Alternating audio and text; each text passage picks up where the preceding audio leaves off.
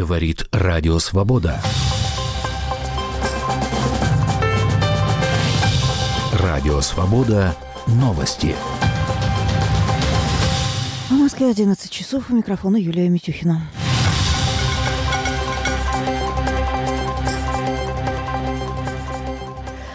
В городе Карабулак в Ингушетии вечером в субботу неизвестные вступили в перестрелку с полицией. В Национальном антитеррористическом комитете заявили, что сотрудники правоохранительных органов ведут бой, цитата, с группой боевиков, планировавших преступления террористической направленности. На видео с места событий слышны звуки одиночных взрывов и автоматных очередей.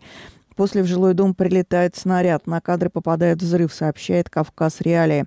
Спецназ ФСБ России блокировал вооруженных людей, пишет Пятый канал со ссылкой на источник в силовых структурах региона. Близкий к правоохранительным органам телеграм-канал «Розыск Ингушетия» сообщает, что предполагаемые террористы забаррикадировались в многоквартирном доме по улице Асканова и ведут бой со спецназом.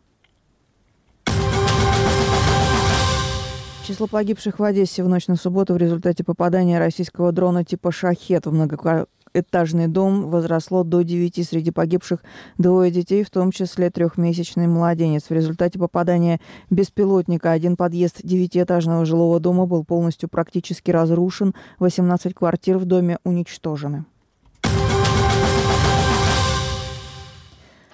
Роскомнадзор заблокировал сайт акции «Полдень против Путина», которую незадолго до своей гибели в колонии поддержал оппозиционер Алексей Навальный.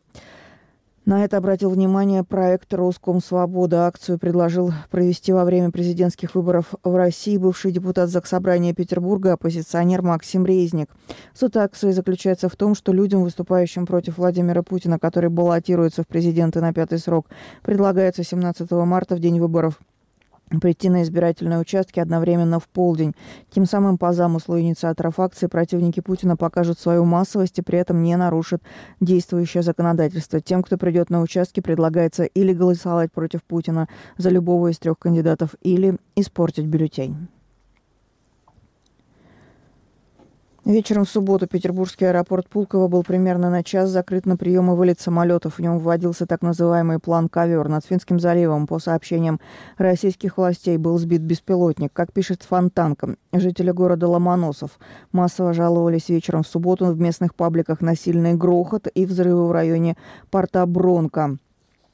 Минобороны России впоследствии сообщила, что средства ПО уничтожили украинский беспилотный летательный аппарат над территорией Ленинградской области. Не сообщается, нанесен ли какой-то ущерб объектам на земле. В ночь на субботу, предположительно, вследствие падения беспилотника произошел взрыв в жилом доме на севере Петербурга. По данным городского комитета здравоохранения, шесть человек обратились за медицинской помощью, одну женщину госпитализировали.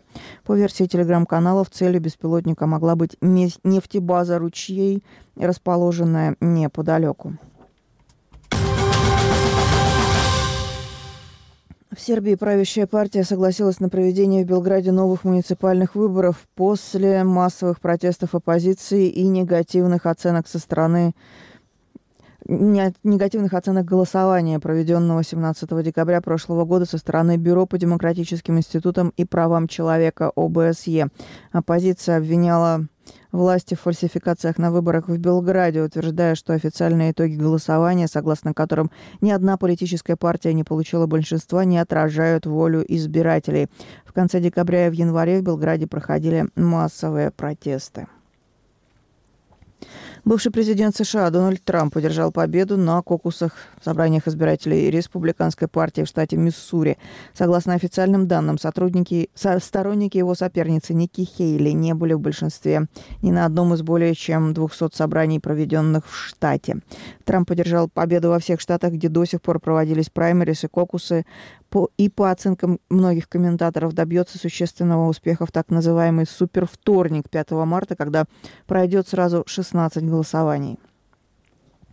Журналист и создатель проекта «Редакция» Алексей Пивоваров сообщил, что из-за закона, запрещающего рекламу так называемых иноагентов, вынужден уволить значительную часть команды. «Я просто не могу больше платить людям зарплату», написал Пивоваров в Телеграме.